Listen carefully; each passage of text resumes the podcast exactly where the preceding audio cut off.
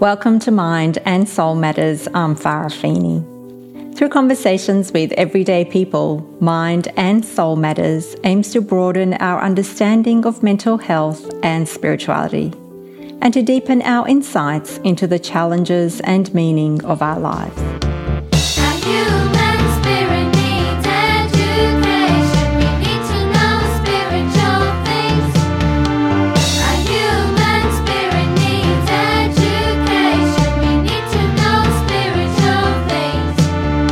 Education gives children the opportunity to learn and socialise with others and develop the knowledge and skills they need to become active members of their communities. But what kind of education enables children to make positive choices and develop their noble qualities to contribute constructively to their society? What are the elements of an educational curriculum that nurtures the best in every child? We are fortunate to have Dr. Jasmine Bell, coordinator of the program for the spiritual education of children in Western Australia, share with us her insights about a curriculum aimed at addressing these questions. Throughout the episode, we will also hear from children and parents involved in this program as they share their personal experiences and highlights. Welcome, Jasmine, to Mind and Soul Matters. Thanks for having me. This episode was inspired by the feedback we received from an episode we did last year, Youth Can Move the World, where we had a chat with Jacob about a program developed for adolescents, the Junior Youth Empowerment Program. So we decided to have an episode on the educational program designed for 5 to 11 year olds. It's not specifically designed at addressing mental health challenges, but perhaps mental well-being is a byproduct of this curriculum. So Jasmine, tell us about this educational program. What does it give us and our children? It's helpful to look at the sort of foundational concepts that underpin this program. And there are, are, two in particular. One is this concept that children are the most precious treasure that a community can possess. And then the quotation that we look at says, For within them are the promise and the guarantee of the future. So I think that's such an important concept to have as the foundation for why this program exists, what purpose it serves, and what benefits it gives us. We need to see children as this treasure in our midst. And if we really, as adults, want to see a change in our world and a transformation in our world, then we have to see the children as part of this and that they are the promise and the guarantee of that future. And unless we give thought and consideration and care to their development in all different ways, we won't be helping to contribute to that transformation. The other foundational concept underpinning this program is looking at an analogy, and it's analogy that we can see each human as a mine rich in gems of inestimable value. And the quotation then goes on to say the only way that you can uncover these gems and enable mankind to benefit therefrom is through education. So education is seen as the means by releasing the potentialities of each human. And by gems, I think we're obviously talking about all of the capacities of each human, and there's many different ones, and they're obviously different in different individuals, but particularly so looking at our spiritual capacities. And so we can think about some of these gems as being like our kindness, our love, our generosity, our capacity for mercy, for forgiveness. All of these spiritual potentialities exist in every single human. And through the process of education, we can uncover these gems. So that's one component. But the second component is to then think, okay, how do people utilize these capacities to enable all of humanity to benefit and so there's these, these two kind of purposes going on there. We want to allow children to develop their spiritual capacities to the best way that they can. And then we want to be able to help them to figure out how they can actually apply them in their daily life. And all of us benefit. Hi, my name is Lua. I've been doing children's classes for about three years now, and one aspect that I've learnt that I think will stick with me for the rest of my life is that truthfulness is a foundation of all human virtues. And you may be saying, but what if I'm trying to say something that, like, for example, my friend asks me, Do you like my new pencil case? And I don't really like it, but I say, Oh, yeah, I love it, to try and show kindness, that's actually not showing kindness or truthfulness because if you're not telling the truth, then your kindness isn't genuine, and so it's not really kindness at all. So, in that situation, your friend asks you that, just say, "Oh yeah, I'm I don't really mind it, but I I'm happy with it if you're happy with it or it doesn't really suit me, but I really like it on like with you." Things like that. Don't say, "Oh yeah, I love it," or oh no, I hate it, because that one of them is not telling the truth and one of them is not being kind. My name's Rachel, and I'm a mum of four kids that have gone through the Children's Classes program from the teenagers that have finished the program to a child that's near the end of the program and to a very young one just starting out. And I really like the children's classes curriculum because it focuses on seeing the inner wealth of the child being not in material things, but in the spiritual qualities latent in each individual, which the curriculum really seeks to draw out. And as a teacher, a primary trained teacher, I know about social, emotional, and academic well-being and development of the child. But where mainstream education sometimes doesn't provide guidance is in the spiritual education of the child. And I love that this is really addressed in the children's classes. What is the difference between spiritual education and religious education? Is this a religious education program? So, I guess it depends on what you mean by religious education. As I've gone through and I've done some training in the first initial, I guess, training book with adults who are interested in learning more about this area, it's very interesting to hear their feedback about their own experience of religious education growing up. And it was often a very negative experience where you got told that's the way that you have to think, that's the thing that you have to memorize. And they weren't allowed to ask questions or engage with the concepts or understand them more fully. And often a lot of judgment and guilt and and these sort of concepts and fear, and, and fear, fear around mm. around these sort of spiritual concepts. We're really talking about a different paradigm for spiritual education here. In this curriculum we want to develop the love of learning for life. We want to create a situation where children have this constant desire to investigate reality and to learn more and to understand more. So we really want to encourage that capacity for seeking knowledge, for understanding. And so questions are definitely encouraged. Mm. Absolutely. Mm. Once again, we're thinking about each of these children as full of potentiality and each one is unique week. And we're trying to create an environment or a structure where they can develop those capacities or those capacities can be uncovered. But at the same time, we don't want to just go, okay, children, be nice, be kind, and that's all you need to do. We want to connect them with the source of guidance with how to develop their spiritual capacities so that that's a tool for them for the rest of their life as well too. And the source of that guidance is the teachings of the divine educators, who are those holy beings who have come to the world and given us the light of religion into society for us to be directed and guided in how to go about living our life and also how to go about building the communities that we want to live in as well too. So the curriculum connects the children to the teachings of Baha'u'llah. It connects them with those holy words and holy scriptures.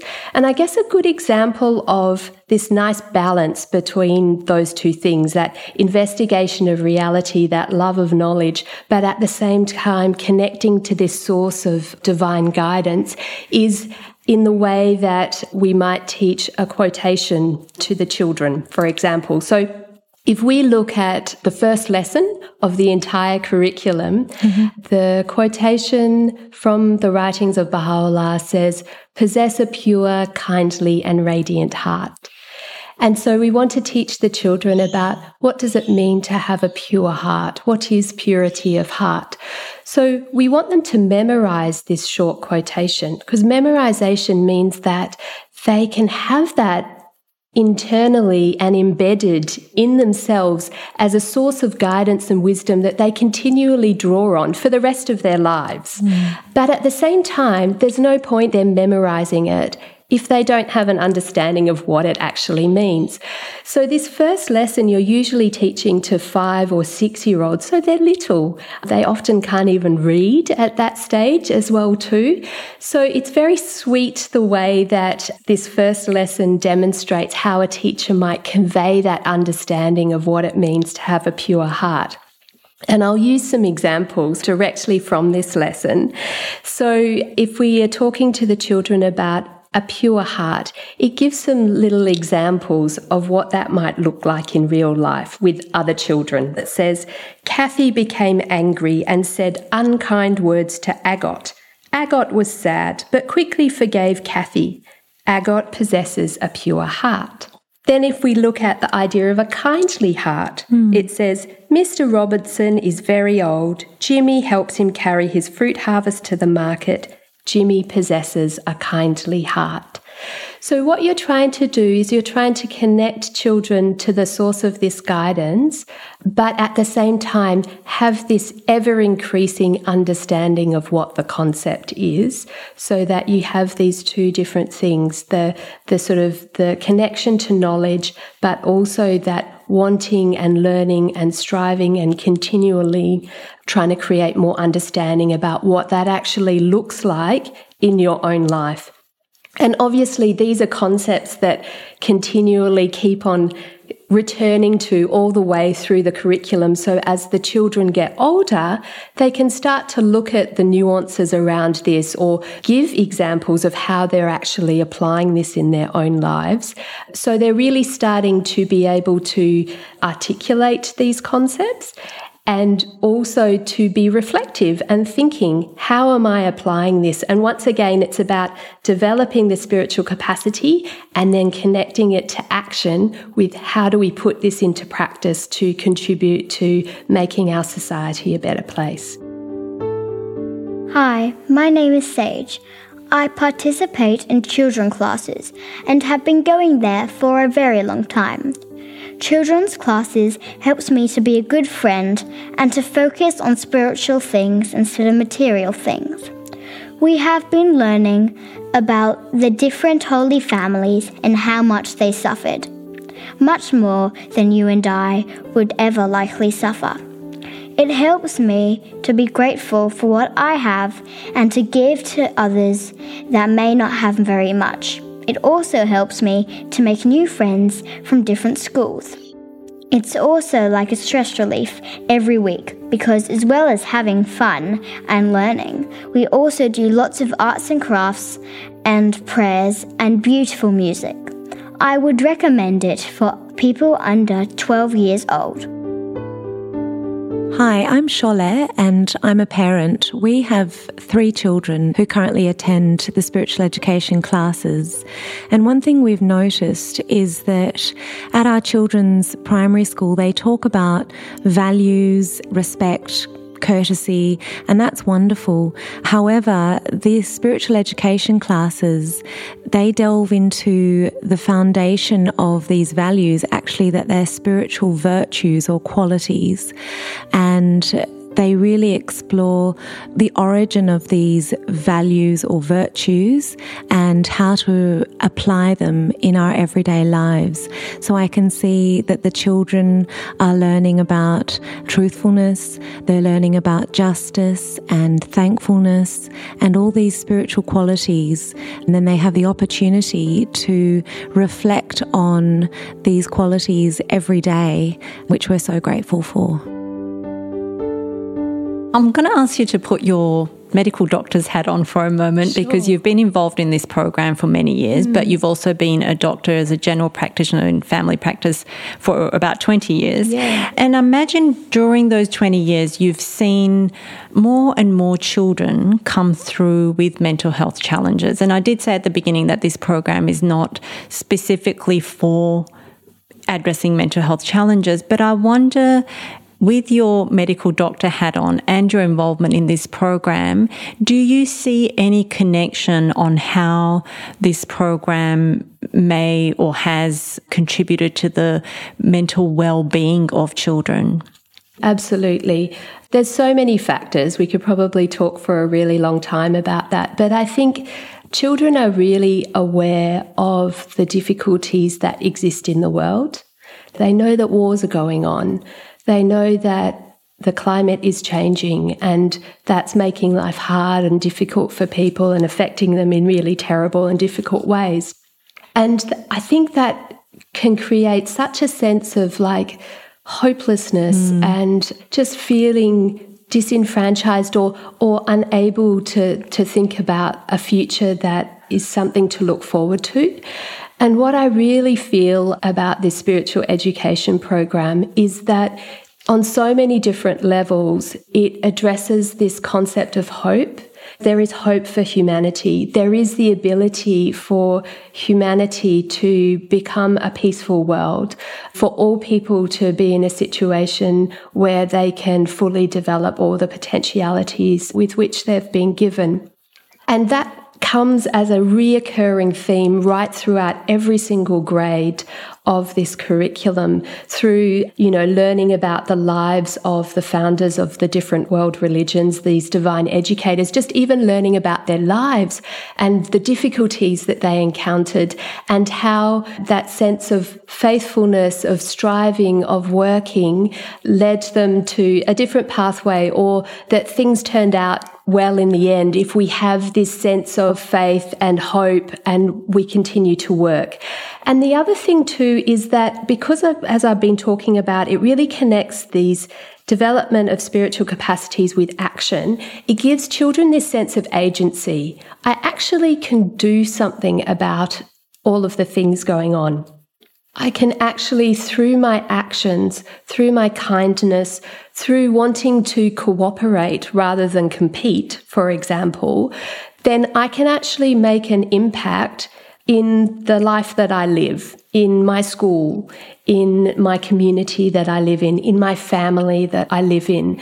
And then obviously, if children have these concepts really embedded deep inside them with a strong sense of that's the, the pathway that they're moving along, we can then imagine what happens when they come to choose their professions, for example, when they apply these spiritual concepts in the adult world and contribute to society building in that way as well. We can see that this sense of hope, this sense of agency, we can see mm. how that will really make it such a big difference to children's sense of well-being and mental health.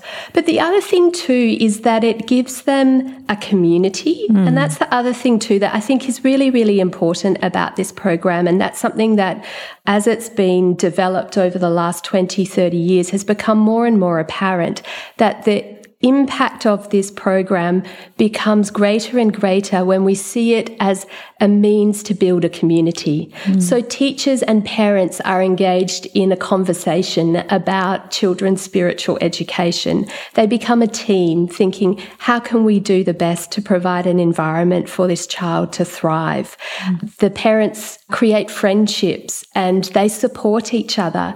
And then that naturally attracts other people to that community it naturally connects different people from different backgrounds to work together and to learn to work together.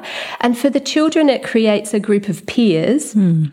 Who are all striving to do the same as well too, against a background that might be full of the pursuit of materialism or that's very superficial in terms of priorities, a background that really places a lot of emphasis on competition as a means to achieve things rather than cooperation, for example. So it gives them that natural sense of community and support by which that they can go about and try and apply these concepts and the, these spiritual capacities that they develop into their lives as well too, which is obviously so important for mental health. Mm. Knowing that you're part of something bigger than yourself, knowing that you're connected with others as well too is really essential. Mm, absolutely, and that's where the the studies and the research supports that that you know anxiety in children if they can step outside of themselves and do something for others, if they belong to a community, they're some of the protective factors, which is what you've just spoken about, Jasmine. Something I find very valuable about the little community that we've created with these children's classes is that we really get to have these wonderful multi age groupings of children. And not only that, we get to find these wonderful friendships with people that are like minded, that, like myself, are trying to raise our children in a spiritual way, but with a material environment, so to speak. So we really can sort of bounce off each other and support each other in how much that often goes against the grain of what our Western society is structured like and values. And so, with all of these things, I think that the children's classes really add a wonderful spiritual dimension to the lives of my kids, and I'm very thankful for it what does the curriculum actually look like? And you've given us a taste of that with, you know, some quotes and uh, and so on. But uh, what other components does it have, or what does the com- uh, curriculum look like? Yeah, so at the moment, as it as it stands, it, it runs over five years, and that first year is really looking at these divine qualities and the development of these divine qualities. So I gave the example of purity of heart, but there's forgiveness, there's love, there's kindliness, there's joy. So after looking at these spiritual qualities, they move on to the next grade, and that's really looking about how you develop habits and patterns of conduct to put them into practice. So it looks at things like prayer, for example. It looks at things like being a good friend. What does it mean to be a good friend? It looks at the concept of service to humanity. It looks at consultation as a means of trying to problem solve and make decisions, that we do that in a way where we all get together, we talk things out, and we use our spiritual capacities of love and patience and tact to be able to collectively come up with solutions for any difficulties that arise. So it's a very practical mm-hmm. um, grade where the children can really engage in thinking, okay, what does this actually mean in my life? And can start to apply some of these things. Grades three and four really look at those divine educators who have come, what they've taught us about how to live our lives. And also, it has, as I mentioned before, this constant sense of hope and how, even in great difficulties and very terrible times, we can always look with the eye of hopefulness to the future. And I think that's a really, really important component that and concept that comes through those particular grades. And then the final grade is really interesting in terms of some of the concepts that it explores about, say, power of example. Also, concept of each human having a higher and lower nature and how do we develop the higher nature then it goes on and looks at some concepts around things like regarding the world, humanity as a whole, as a human body, this sense of interconnectedness. Just in the human body, all the cells are connected with each other. They all need to work in coordination with each other in order for the body to be healthy. Just like that, all of humanity needs to work together. We all need to functioning in a way that supports and helps each other. And that way, the body of humanity can also be healthy. And so it explores some concepts around that, like equality between men and women. Not seeing people through the lens of prejudice, for example, many, many concepts and many mm. ideas. But it's really great. Obviously, as they get older, there's more and more scope for them to really be thinking about the sort of wider vision mm of what these teachings can mean for the rest of humanity and also for themselves and how to apply it in the world. Mm. As you were speaking about it, Jasmine, each time I wanted to find out more, like, you know, the divine teachers, who are they and what are the stories? And, and with each of the grades, there seems to be so much there. So don't have time to, as you said, to explore all of it. But if people want to find out more, where can they go to find out about the curriculum or to access a class, find out where they can join a, a class? Yeah, so this is a program that is run right throughout the world, mm. every single country. So they can contact the Baha'i community in their country. In Australia, if you go to the Australian Baha'i Community website, which is bahai.org.au, there will be a link under community building activities on the spiritual education of children. But I think what I haven't talked about at all, and I hope we've got some time for this, is that this is not a program that is run by people who've been to university and studied education for years and years and years. This is something that all of us can be trained in. Mm. There is a training program that is simple but very, very profound that everyone is invited to develop and to be a part of and develop the capacity. So even if there may not be a class in your particular area and you're a parent who really wants this for your child, there is a means and training program where you can actually learn to be that teacher. You can actually be trained to teach spiritual education of children. This is something that everyone can be part of if they would like to be. Wonderful. Thank you so much, Jasmine. I've really enjoyed hearing more about this curriculum and it's wonderful that it's an international curriculum, can be accessed anywhere. And we'll put some websites up that if people are interested, they can find out more information. Thank you very much. It's a pleasure. Thanks. Thank you also to our listeners for your continued support. Remember to share your favorite episode with a friend and follow us on your preferred podcast platform. An exciting update we have collaborated with Melville Baha'i Community to bring you quarterly live forums in Perth, Western Australia, with expert panelists that you will love. You can attend in person or Zoom in from anywhere in the world. To keep informed of these, follow Mind and Soul Matters on Instagram and Facebook.